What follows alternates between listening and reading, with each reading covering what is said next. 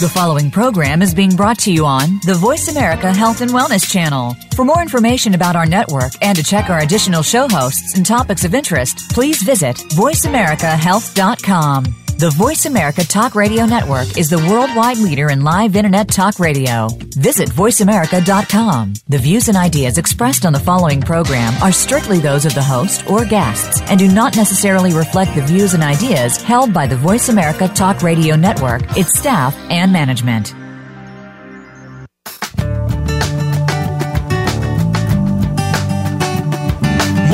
40% of people in their 40s and 50s have both an aging parent and a child under the age of 21. Caring for people in multiple generations demands time, love, attention, and more. Welcome to Caught Between Generations with your host, Dr. Meryl Griff. Our program will bring you the information you need as a family caregiver for everyone for whom you care, with guest experts and resources to help you keep sane and organized. Now, here is Dr. Meryl Griff. Welcome to Caught Between Generations. I hope you listened to our last Facebook Live and you have begun to reframe and have more positive thoughts that you express towards others and also to yourself. And actually, I know some of you began to do that because I heard from some of you this week that you have begun to change your attitude and think more positive um, about other people and also positive about yourself. So thank you for sharing that with me. That was really great great. And I'm really, really proud of you. So keep it up. So, Caught Between Generations is all about trying to provide you with information that you need for all the people for whom you are caring. We try to be your kind of one stop shop because we know how busy and overwhelmed you are. So, today we're going to be discussing aspects of ADHD actually through the lifespan. So, we're going to begin talking about time management and developing a time sense with teens who have ADHD ADHD or just who have difficulties keeping organized, you know, getting out of bed in the morning, getting their homework done, and just all that frustrating stuff that we deal with with our teens. In the second half of the show, we'll be discovering how to keep your relationship or your marriage together when you're married to someone or in a relationship with another adult who actually has adult form ADHD. So, once again, it's ADHD through the lifespan. We begin with Leslie Josel, who is the author of Teens and Time Management, a parent's guide to helping your teen succeed. Leslie is the founder of Order Out of Chaos, an organizing consulting firm, I'm sorry, firm specializing in student organization and chronic disorganization. She actually is a mother of a son who has ADHD, so she's actually lived through a lot of the issues that I'm sure many of you are living through. She conducts workshops internationally all over the world for parents and educator groups, and now we get to welcome her to Caught Between Generations. So, welcome, Leslie. Thank you so much for having me. I'm excited to be here. Oh, thank you. So, Leslie, I don't usually begin with tips. It's usually what we end with. But I mm-hmm. found one of your techniques really, really unique. I just loved it. So, you recommend using analog clocks all over your house, including the bathroom, instead of digital clocks. Well, that's what it said. See, I read it. It said you including it. the bathroom. really read it. so, why do you recommend that? Well, I definitely recommend. I read. I recommend analog clocks for every room in your home that your child spends time in. So if your child doesn't spend much time, let's say in your bedroom, you don't need one there. But and the bathroom, absolutely. In fact, I have sometimes say even two: one in the shower and one by the sink. But here's why. Um, we here's my motto. My motto is that we cannot expect our children or our teens to be able to manage time if they can't see it. We, and it's very difficult if you really think about it to see time. You know, it's not like we can hold time in our hands. So we have to try to make it as visual as possible for our children so that they can understand it and see it. And it's th- and time is three dimensional. Time has a beginning to some, time has an end, it has a forward, it has a back. digital doesn't allow us to see the whole picture. It doesn't allow to see allow us to see, you know, it's 7:15 and when the, you know, when the big hand goes to the 30 if you're a little kid or or in 15 minutes, we're going to be going to X. We don't see the sweep of time. So our children might be watching a TV show, they get up, they go text a friend, get a drink, go to the bathroom, do whatever, come back, and they haven't seen time move. And to me, that is really the foundation of teaching somebody time management. They have to be able to see time in order to understand how to gain a time sense, to have time awareness, and then ultimately be able to manage it. I think it's a great tip. Thank you. You're so, very welcome. So, one of the other things you talk about in the book is things that you don't want parents to do when they're trying to integrate your system that you're recommending and you've written about of time management into their daily lives. And I was very impressed with that, what you had to say because I think that your words have application to other situations, to learning other new approaches and trying to make changes in your life. So, would you review some of the things you recommend parents don't do? Sure. And I have to, but I have to preface it by saying that to know me and to know the type of speaker I am, the writer I am, the coach that I am, I'm very concrete in the sense that I give a ton of ton of tips and tools. In fact, I call it my triple T's, tips, tools, and techniques. And I don't do it to overwhelm. I do it so that parents have, and students as well, have an arsenal. You know what I mean? They have just tons of things in their toolbox that they can basically throw up against the wall and see what sticks. So on that premise, I really feel that I did not want parents to go out and, well, the first thing is to stress because we do that a lot because we want everything for our children.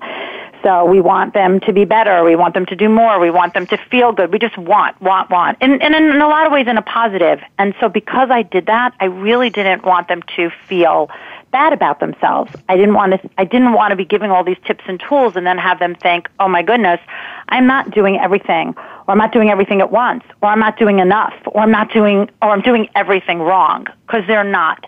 They're, you know, they're doing what they can do, and I just want to be that helpful friend that says, hey, here, here's a few more things for you to try.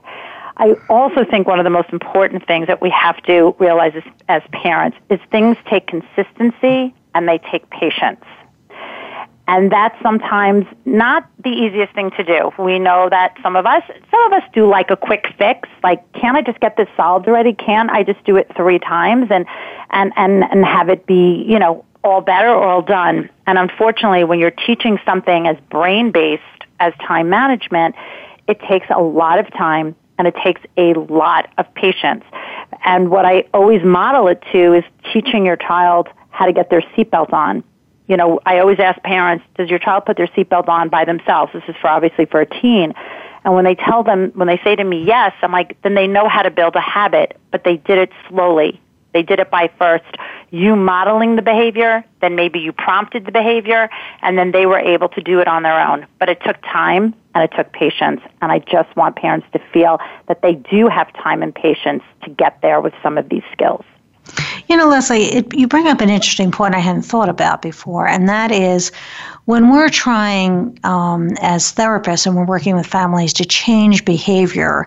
I mean, one of the cautions we always give parents is that usually it gets worse. I mean, literally, it gets mm-hmm. worse um, before it gets better because the child is resisting um, the change. Do you find the same thing happens with time management, or that isn't relevant to the teaching time I, management? It it does. It definitely depends on your approach. It absolutely does, and I do discuss that in my book to some degree. It's look, we know that with anything. It's with teaching time management, even teaching a child how to drive. I'm just coming up with things you do as a teen. It's are you hitting them over the head with it or are you possibly suggesting it and saying, "Hey, I have a thought. Have you thought about this? Have you considered this?" You know, I call it when I speak, I call it like the sneaky chef, how there are techniques where you can have a dialogue with your student uh, or, you know, a conversation and it's almost like you're slipping it in unbeknownst to them you know what I mean? Whereas instead of saying, here's a time management tool I really want you to try, then you're going to get major pushback. But if you're asking questions, which I talk a lot about in my book, How to Be a Problem Solver, or How to Create a Problem Solver, is by asking the questions. Instead of you telling them, which we know gives teens a putting up the wall, you're stressing me out, please stop, if they say please, versus, hey, what's your plan to do that? You know, will I go deeper in this? But by asking the question, I think you might have less pushback because you're not really telling them, you're asking them what they're thinking.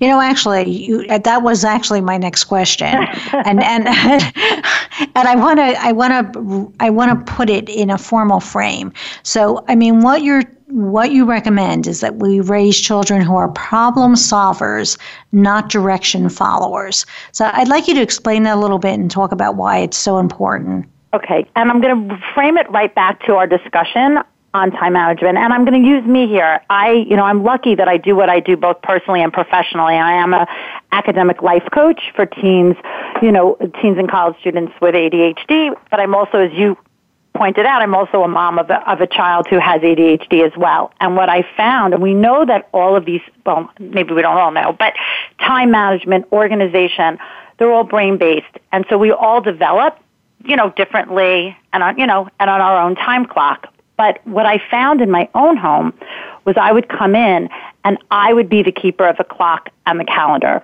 I would be the one saying, you know, what are you doing? You need to leave in five minutes. Grab your soccer bag. Go to the front door. Robin's going to be there in a minute to get you. Come on. Go grab your dance bag. Go get your water bottle. Get in the car. We're leaving in 10.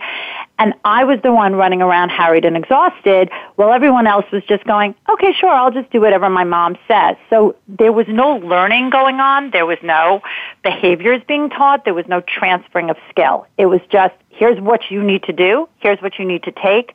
And here's the time you need to do it. It was my time management brain that was getting a major workout and nobody else's was.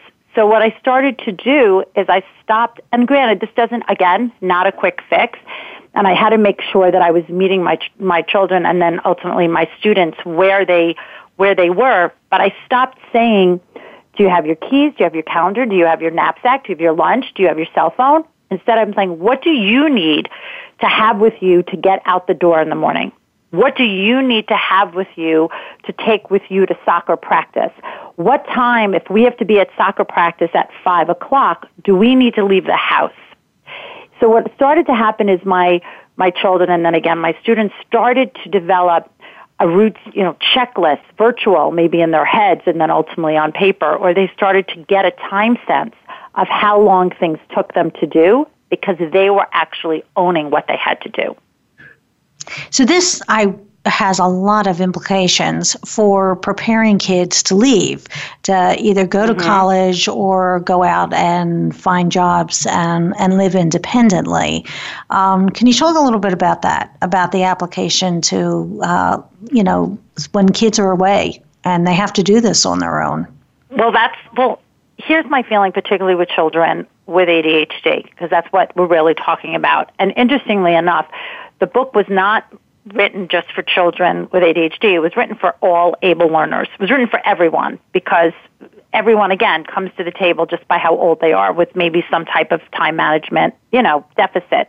I don't know where you land on that scale, but ultimately my goal and the work that I do is to actually prepare students for that leap, meaning to take them out of the out of the, you know, out of the home and out of that kind of scaffolding and support and get them ready to go out on their own. Now that doesn't mean that they can do everything on their own. But what I feel is probably the most important thing we can do is that type of questioning, is getting them to start answering the questions. So if I can say this to you, this is kind of how I pose it. I call it the waffle syndrome.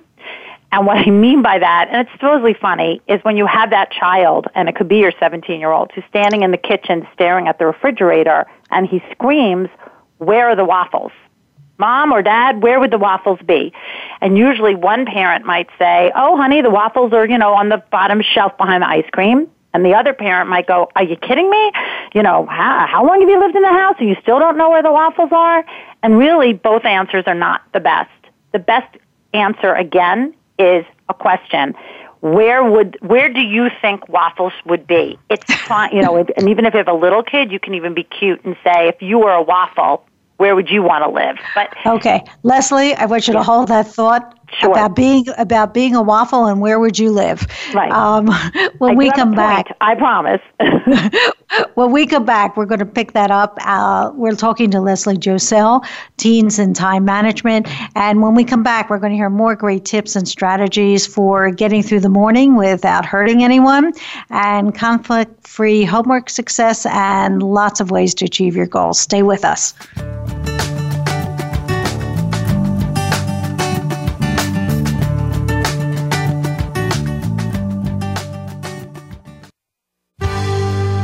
Your life, your health, your network.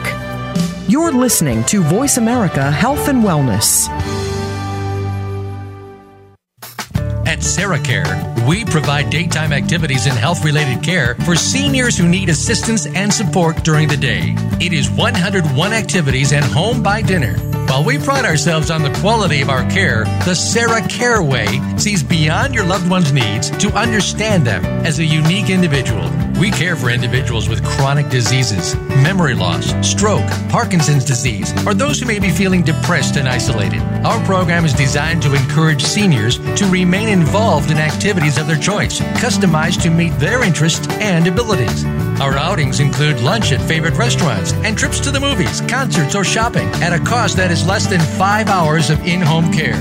Your family member can attend one of our centers all day and be cared for by professional nurses and activity assistants. Transportation and financial assistance is available. Call 1 800 472 5544 today to learn how Sarah Care can help or visit us on the web at sarahcare.com. That's S A R A H care.com. It's time to experience radical well being. Learn to nourish your heart, body, and mind. Manifest your power in the present and learn to live your life's infinite potential. It's time to experience Revolutionary Wellness Talk Radio with host Rochelle McLaughlin. Each week, you'll learn about essential skills and knowledge to help you discover and create your own experience of health and well being. And learn to be empowered to take bold and loving action toward manifesting the life you long for. Tune in every Thursday at 2 p.m. Pacific and 5 p.m. Eastern on Voice America's Health and Wellness Channel. Your life, your health, your network. You're listening to Voice America Health and Wellness.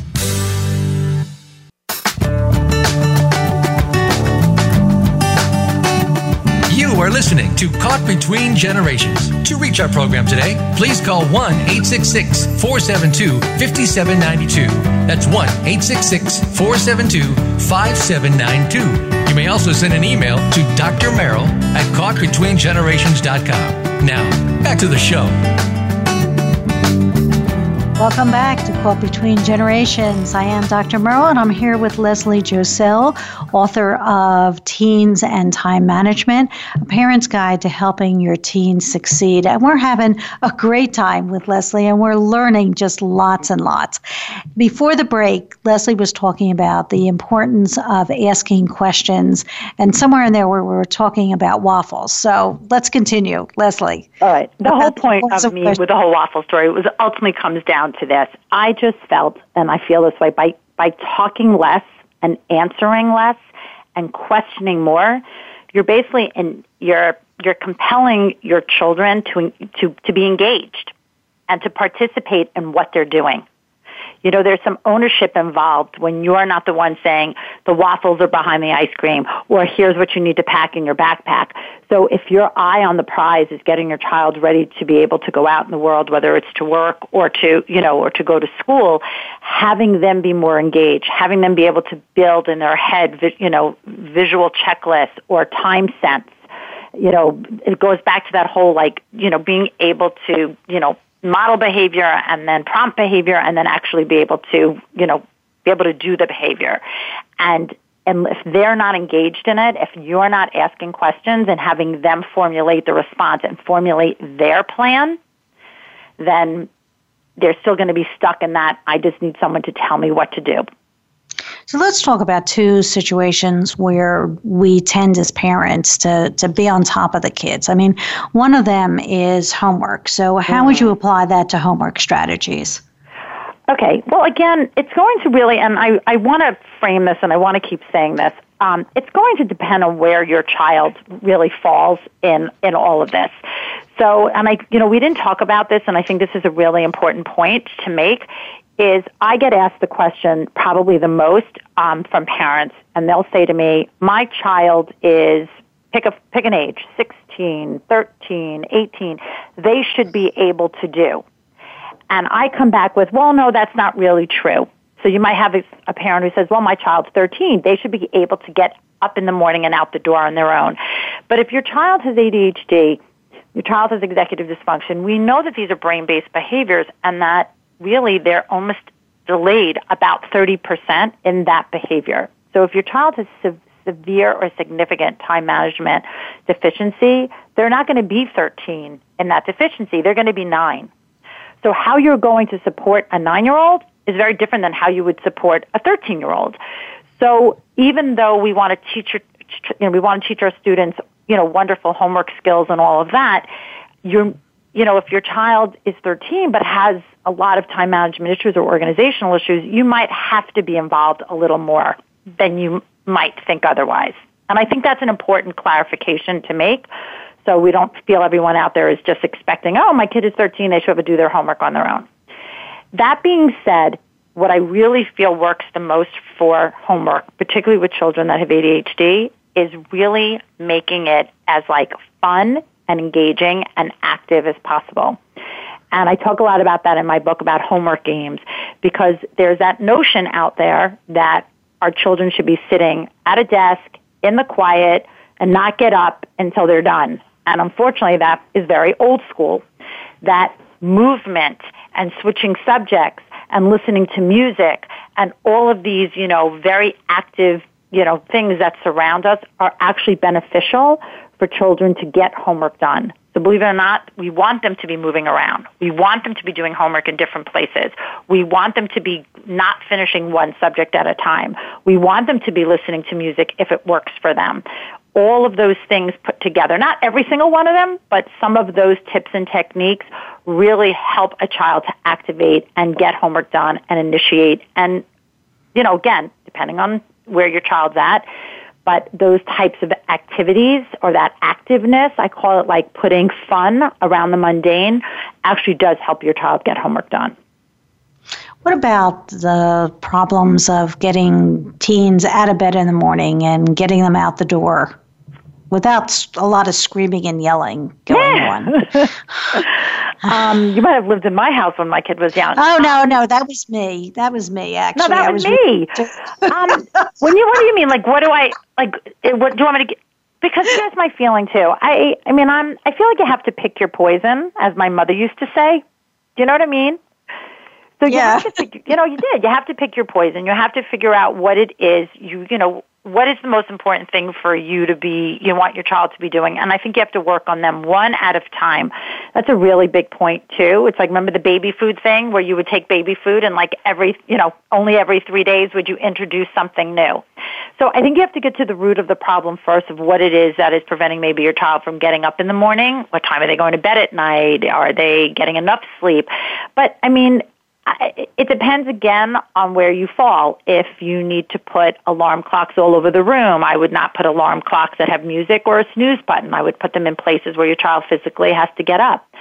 I'm a big believer in you always go forward, you never go back, which means once your child leaves their bedroom in the morning, that's it. Try to make their space in the morning as tiny as possible. So if you have a 13 year old, they get their clothes the night before. If you have an upstairs downstairs home, those clothes come down the steps the night before.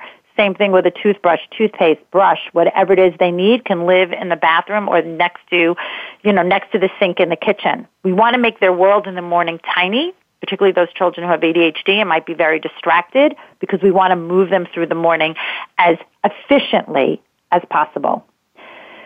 So I think we have to hmm. remember too that getting your child out the door in the morning is really our goal and not theirs. So we have to also be a little bit flexible. If your child wants to wear one shoe and not the other until they get in the car, what's the big deal? You know, if they want to eat their breakfast, you know, you know, whatever, let them do it. The the goal is just to have minimal minimal arguing.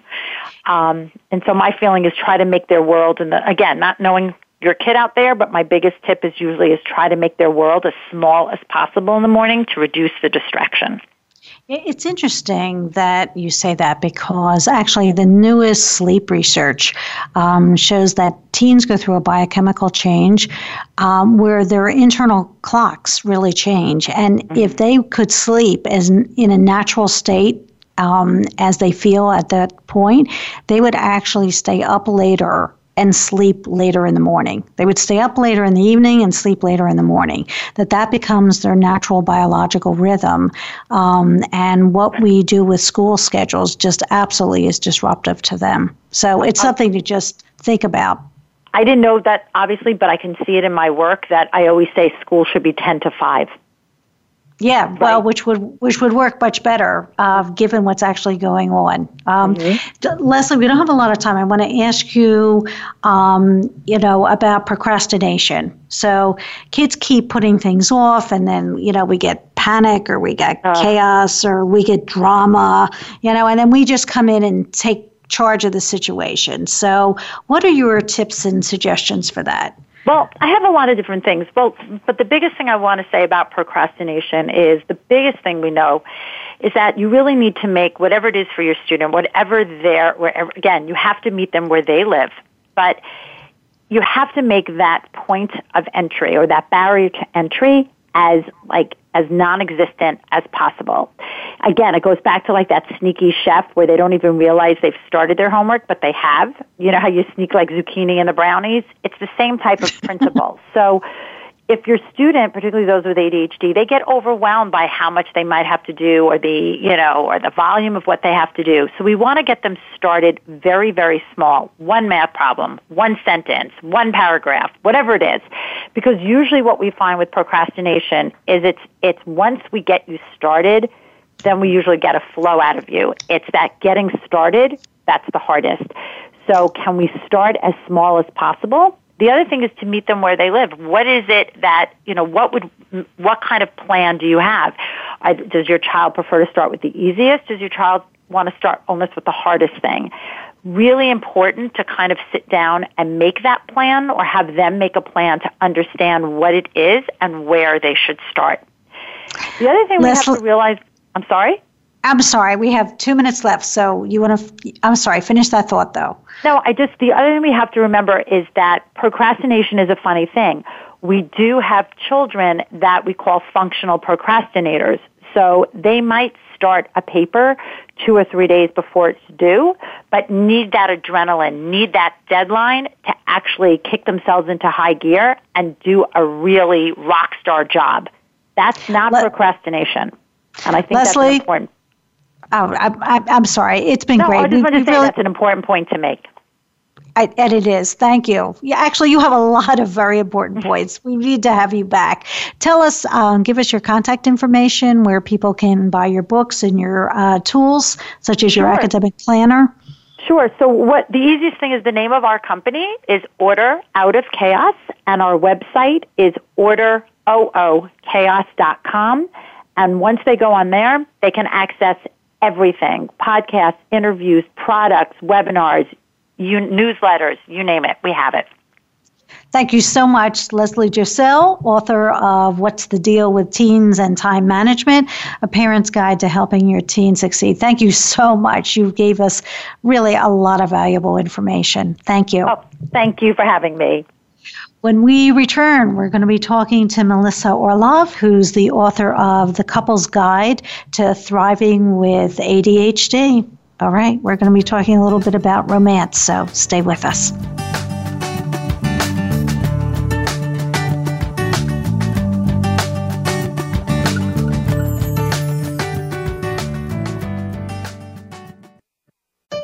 Opinions, options, answers. You're listening to Voice America Health and Wellness. How's your husband now that he can't quite take care of himself? Or how's your wife now that getting around isn't as easy as it used to be? You'd know if your spouse was at Sarah Care Daytime Senior Care and Activities, a full day of customized activities and their home by dinner, and nursing care that's right there with them How's your spouse? Just fine. At Sarah Care Daytime Senior Care and Activities. Try it for free. Call 330 451 6108 for one free day of care at Sarah Care. Addiction can affect our relationships, our families, our home, and work lives, but most importantly, ourselves. The recovery process can do wonders in the lives of people suffering from active addiction and also for those that love them. It's not just 12 step programs, but so much more. Start by tuning in to Miracles in Recovery with host Ray Lynch, Mondays at 7 p.m. Eastern Time, 4 p.m. Pacific Time on the Voice America Health and Wellness Channel. Hope is in your corner. There is a distinct connection between your physical health and your spiritual health. You would be surprised at how closely the two go hand in hand. By taking care of your body, you take care of your spirit. And it works the other way, too. Honor God with what He gave you. Listen for the Divine Wellness Academy radio program with Troy Ismir. Tune in live every Monday at 5 p.m. Eastern Time 2 p.m. Pacific Time on the Voice America Health and Wellness Channel and be inspired to use your body for God's glory. Opinions, options, answers. You're listening to Voice America Health and Wellness.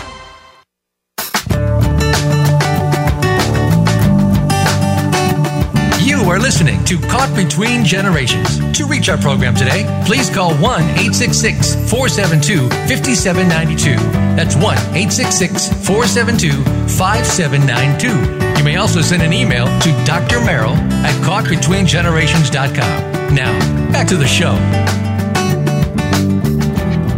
Welcome back to Caught Between Generations. We do try to be your one stop shop for information. So, whether you're caring for children, grandchildren, adolescents, young adults, your spouse, your parents, that you can this is your one source for a lot of information. So at the beginning of the show, we were talked to Leslie Josel, and we had a great talk about uh, ADHD teens and time management. And now we're joined by Melissa Orlov, who is the author of two award winning books the ADHD Effect on Marriage and The Couple's Guide to Thriving with ADHD. Melissa is a marriage consultant who has helped ADHD affected couples around the world, and she's helped them rebalance the relationships and she's helped them how to learn how to thrive in the midst of one of the partners having ADHD. Welcome to Caught Between Generations, Melissa. Thank you so much. So, Melissa, I, th- I think there's just a lot of confusion about ADHD. And I think people believe that it only affects children. And, and when you think about it, I think what they think is it only affects children and then what? It just goes away. But I don't think we think about it. So, are there actually many adults who have ADHD? Uh, well, the answer to that is yes. Though interestingly, most of them actually don't know they have it. So 70 to 80 percent of kids who have ADHD continue to have symptoms that impact them into their adulthood. So there are an awful lot of people who do have it. About 5% of adults have it. So that's a good number over 10 million people in the U.S. So it's, it's not a small number at all. Um, but about 80, 85% um, of adults who have it do not know that they have it.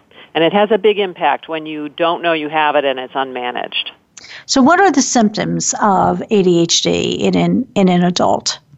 Well, so the number one symptom, people associate children and ADHD and they think of a hyperactive person. And there are adults who have hyperactivity, but in fact, the number one uh, symptom for uh, people who are adults who have ADHD is actually chronic distractibility. Um, but there are other issues that that uh, ADHD adults have. Um, they have difficulty planning lots of times, uh, difficulty with memory. They tend to live very much in the present uh, rather than sort of thinking ahead or reflecting back on what's been happening to them and maybe learning from that. Uh, they tend to be procrastinators. They tend to not uh, be able to finish uh, projects that they start, or else they're very good at uh, at finishing uh, but not starting, like the procrastinators, et cetera. So there are other things like uh, they tend to not be very good drivers. Um, some of them. Um, not everybody who has has all of these things, um, but they have uh, many of them. So, does aging impact that at all? I mean, one of the things you talked about was just living in the present. I mean, how does aging impact the ADHD symptoms? Well, so a number of different ways. Um, there are the physiological impacts. For example, um, women, uh, ADHD is about neurochemistry. Actually, it's about having low levels of dopamine and and uh, uh, to a lesser degree serotonins and things in your brain, um, and that impacts how the brain functions. Uh, and um, so, women, for example, as they age, if you're going through menopause um, and you have ADHD, your symptoms will get much worse because when the estrogen levels drop um, that's associated with creating dopamine, and so your dopamine levels drop. So that's one way. That's a physiological way. There are also ways that as you age and you go through different stages of life, your symptoms tend to get worse. For example, when you add children um, into a relationship, the logistical nature of having to take care of kids um, puts a lot of stress on a relationship and also means people don't get as much sleep. And both of those things contribute to ADHD symptoms showing up and becoming more severe.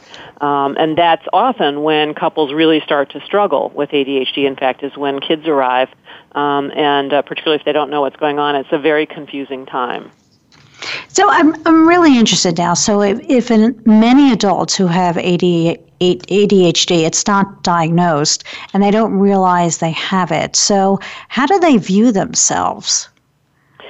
Well, so lots of times they actually they're so used to having the ADHD that um, that they may not realize it has an impact on other people, even though it um, usually does. Um, but they'll often um, think, well, gee, um, you know, they may have low self-esteem without really even thinking about that so much. How come other people can do things so easily and it's so hard for me? And, and that's internalized in a lot of different ways. Um, gee, the world is sort of stacked against me, or I never get a break, or you know, it wasn't my fault, or whatever. Um, sometimes, you know, eh, they're really successful people uh, who, like my husband, who has ADHD, very successful man uh, in business, and and he has struggles just in the relationship side of things. Um, and so, you know, you start to think, oh well, it's my wife's fault that there's a problem. Uh, going on. So, so there's a, there are potentially self-image issues if you've had undiagnosed ADHD because things don't seem to work right and you're not quite sure why. For the person who's living with the person with ADHD, there are a lot of surprises that are unexpected not the least of which is that your partner is so distracted from you all the time, you start to wonder if your partner cares about you. So, what are the other symptoms and not symptoms, but issues that couples run into when one of them has ADHD? Well, so there are some very, very predictable patterns. And again, particularly if you don't know that the ADHD is there, you have no, you, you can't figure out what's going on. So I'll give you some examples. Um, uh, what I call um, parent-child dynamics, where um, the ADHD symptoms are there, and a, and a person might say, for example, I'm going to go off and do X, Y, Z chore, fully intending to do it, and then they might get distracted from it, or they might forget to do it, or they're too disorganized to do it, or something else comes up, whatever it is, um, and they don't do it. And this happens over and over and over again, and and uh, after a while, the other partner gets tired of that and starts saying, you know, will you do this, starts to nag them, take over the timing of a project, uh, push their partner. Um, sometimes uh, they they'll actually move from nagging into uh, uh, verbal abuse uh, over time. You know, why can't you ever do anything? Um, what's wrong with you? Those kinds of things. And so that's one pattern of a partner becoming more dominant and more organized, and the other one being disorganized and and be in a sort of a childlike role. Um, there are patterns uh, around chores and, and not getting chores done. There are patterns around uh, what I call symptom response response, where you have a symptom that shows up and then the partner misinterprets that symptom, like as I mentioned before, distractibility, where uh, the, the person is so distracted they're not really paying much attention to their partner, and the partner starts to feel unloved or confused or angry, starts to express that, and then the ADHD partner starts to respond to that anger or that expression of you know being unloved or whatever. And they get into this downward spiral where they're just talking to each other about the anger rather than about the original issue which was the distractibility um, so there are things like that these patterns are very um, predictable and also um, happily once you know about them you can change them quite dramatically and, and change your relationship for the better. So if I'm 50 um, something, well, actually, I am 50 something, um, and caring for both and uh, you know parents and kids that are impacted by ADHD. I mean, and that seems to me and just an extraordinary issue that's overwhelming and difficult to run to really manage. I mean, how, do you see that a lot in your in what you do? I do because ADHD is actually hereditary. Um, so you'll have, um, you know, one of the parents has ADHD, or sometimes both of the parents have it, and then the grandparents, somebody in the grandparent string has it as well, though that's almost certainly undiagnosed. Um, but there are things going on there that they didn't realize. And then you've got a kid or two who has it. Um, the non-ADD partners who are sort of stuck in the middle of that feel as if everything depends upon them, that they are the only person uh, who knows how to keep things in order. It feels very chaotic for that person typically, and the very typical response to it then is to try to take more control. You have a sense that your life is about to blow apart essentially that you know if you don't keep stuff in control that everything is just going to be complete chaos all the time. Maybe the kids will get left at school by mistake or you know something else will happen and bills won't get paid things like that. Um, it's very very stressful for that um, partner who is trying to keep things in order and sadly, the response to that is that the other f- folks tend to say things like, why don't you just calm down? Why are you so controlling? Why are you so mad all the time? They don't appreciate the amount of effort that goes into it. So it can be a very thankless and very difficult place for um, a non-ADD um, partner in the middle of all these these things um, to be managing. But what if I am, what if I'm the primary caregiver and I have ADHD? I mean, how does that impact my ability um, to be a caregiver? That's a, that's a deep question. We only have about two minutes. So if you could answer it briefly, if possible, for me. Okay. So it depends on the family dynamics, to be honest with you. So there's nothing about ADHD that would make you a bad parent. Um, but it does uh, imply that you'll have a, um, a more fluid parenting style. Um, so a little bit less on the getting from A to B directly or uh, specific kinds of rules or whatever. But again, there's nothing to say that that's not going to be a really great style for that family. Um, but it does mean that both parents would need to be in communication, which you would expect anyway. Um, the ADHD just means that there are certain kinds of topics that you need to talk about, um, different styles and et cetera, that are important. Okay. When we return, we're going to be discussing some aspects of relationships that I actually think have relevance uh, for all of us. Um, and I think Melissa has great suggestions and tips, even if your partner does not have ADHD. They're very, they're outstanding if they do, but if they don't, I still think they're very relevant. So when we return, we're going to be talking um, about fighting, and we're going to be go back to what Melissa was referring to before. Uh, when she was talking about chores. Um, and we're going to discuss can damage in your relationship ever be repaired? And then we're going to talk about a hyper focus courtship. So stay with us.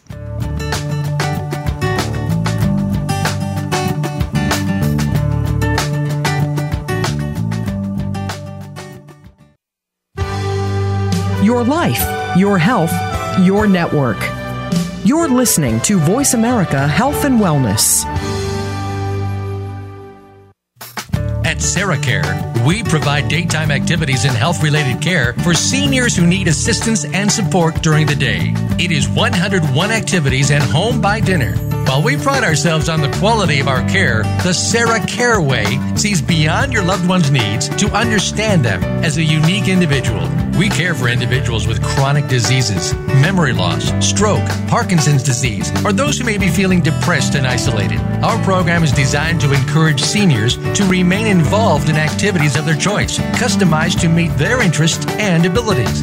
Our outings include lunch at favorite restaurants and trips to the movies, concerts, or shopping at a cost that is less than five hours of in home care. Your family member can attend one of our centers all day and be cared for by professional nurses and activity assistants. Transportation and financial assistance is available. Call 1 800 472 5544 today to learn how SarahCare can help or visit us on the web at sarahcare.com. That's S A R A H care.com. children with chronic conditions shouldn't have to just live with it. There are many alternative options that can reduce, reverse, or even eliminate the effects of chronic illness in our children. On Kids Health Revolution Radio with host Deborah Morgan, we'll explore these alternatives to help you take care of your children. It's time to take our kids' health back. Listen every Wednesday at 8 a.m. Pacific Time, 11 a.m. Eastern Time on Voice America Health and Wellness. Opinions, options, answers. You're listening to Voice America Health and Wellness.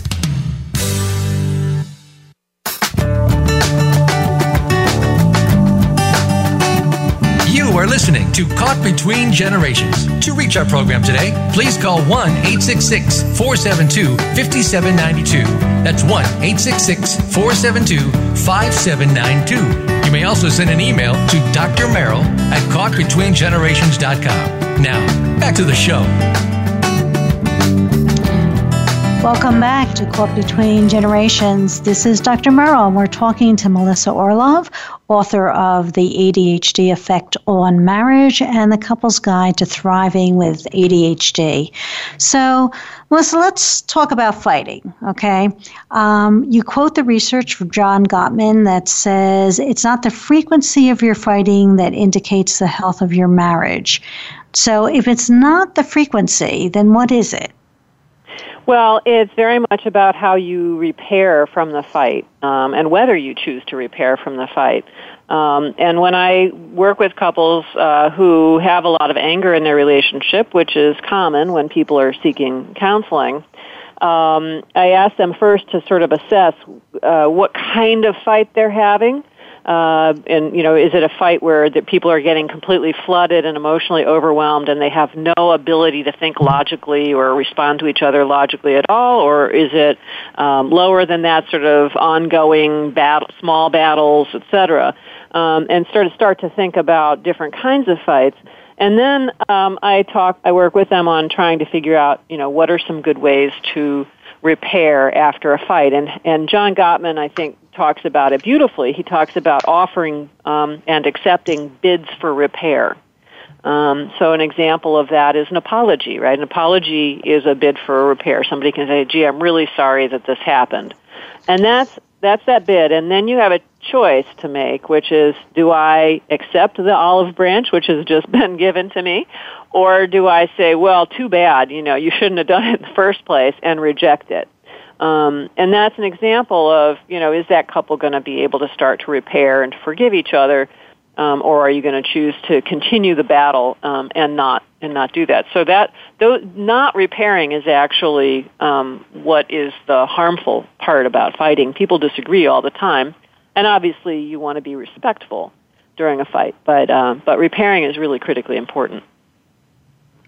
So, because um, people with ADHD have an issue with with time, can you delay uh, the repair, or, or, is that detrimental? So, for instance, could I say to my spouse who may have ADHD, you know, I, I, yeah, you're apologizing to me, and, and I understand that, but I, I just need a little bit of time to calm down and, and think this through. Or is that is that not a good suggestion?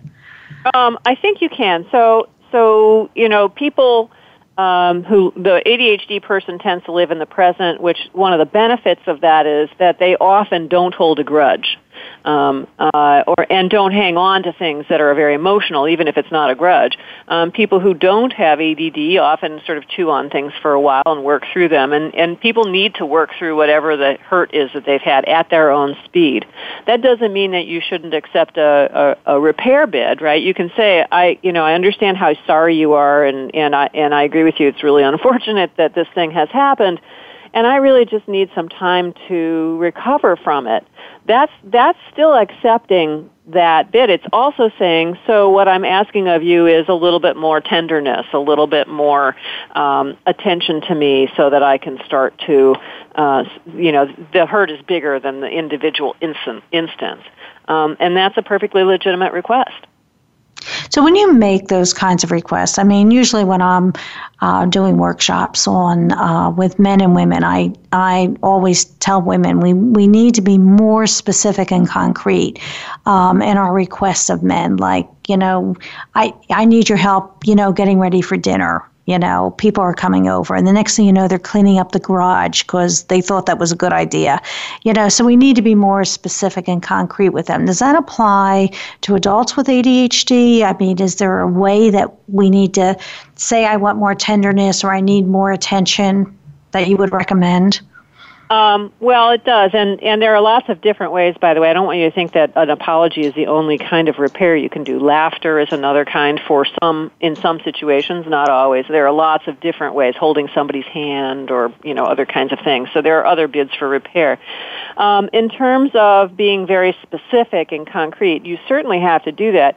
You also have to understand that if the ADHD person isn't managing their ADHD very well, it doesn't have a system in place to stay on task with what you've asked them, they might still wander off. This is part of what ADHD is about. Part of the reason it's so important to get an evaluation and get that diagnosis and start thinking concretely about managing ADHD is that um, is that things like just wandering off in mid task or you know whatever it's not meant to be offensive at all. And yet people take it really personally. Hey i asked you to cut the carrots and you still didn't cut the carrots you know? So it's not a specific it's not just specificity though that certainly helps. Um, it's also um, understanding that sometimes the adhd is still going to get in the way so let's talk about a, a, very interesting concept you present in the book, which is uh, hyper-focused courtship, um, and how that often in, impacts the relationship um, in the marriage. Well, it's a it's a really interesting thing. So the chemistry of love, in fact, the chemistry of infatuation is that um, when we are infatuated with someone, we've just met them, our brains are flooded with dopamine. This is a sort of a biological imperative that keeps us attached to each other for a while. Um, and so it just so happens that for people who have ADHD, um, this turns into sort of a hyper focused thing. Um, I like to say, and I think it's quite true, you have not been courted until you have been courted by somebody who has ADHD because they are completely focused on you. And so you just sort of expect that this is who this person is. Um, the, chem- the dopamine remains, those high levels of dopamine remain about 24 to 28 months, something like that. And then they drop back off to the normal levels. So for people without ADHD, who also have this dopamine boost, by the way, they, you know, they go back to their sort of normal self. People who do have ADHD, though, go back to a low dopamine um, situation where the distractibility and the other things then start to show up. So a lot of people, um, you know, this courtship feels so good. A lot of people get married before the two years is up, so they've never met that other person. And when that person shows up in their relationship, it's a huge surprise. They haven't met that person before. They don't see that. They hadn't seen the distracted um, uh, person um, in their relationship before. Um, and again, because people don't usually know about the ADHD, they misinterpret the distraction as, gee, my spouse suddenly doesn't um, uh, care about me anymore. What happened? Um, and it can be very um, upsetting. Um, so it's a it's really uh, an interesting sort of roller coaster if you want to think about it. Um, just incredible focus for a while, and then um, lack of focus, lack of follow through, and other things that come with ADHD when it's not managed. Leslie, this has been very, very interesting. Uh, Melissa, I'm, I really have enjoyed this. Um, can you give us your contact information and uh, website, other blogs, other information you'd like to share with us? Um, I have my website at www.adhdmarriage.com, and it is a huge resource now. It's got online treatment information and my books and audiobooks. I also have, um, people can contact me through that. I also give a seminar three times a year that um, is for couples impacted by ADHD, um, and it's very it's a very good seminar. It's given by phone, so people can just call into the conference call to take the seminar. And I happen to be starting one of those um, soon on October 13th. So um, that is a very good resource if you're interested in in learning more. And information on the uh, webinar or seminar, how would they find that out? That's also at the website. So if you just go to www.adhdmarriage.com, um, you will find a seminar listed there. It's called the ADHD Effect in Depth. It's an eight week seminar, and it has helped a lot of couples turn their relationships around. So it's, it's a very, very good resource. That's great. Mel- Melissa, thank you so much for being with us today. Uh, once again, Melissa Orlov, O R L O V, and her book is The Couple's Guide to Thriving with ADHD. Thank you so much. Thank you, Dr. Griff. Thank you. I hope that you'll listen tomorrow to our Facebook Live. And as always, please continue to email me at Dr. Merrill at Caught Between Generations. I just love hearing from you. And as always, I ask you to do just one thing, just one thing for yourself this week. You need to take care of yourself in order to keep taking good care of everyone else in your life. So you need to do just that one thing. Could be just take a walk outdoors for just five minutes. If that that's all you have the time to do. But do that one thing for yourself. You know, it's like the Clairol commercial. Commercial. You're worth it. Take care.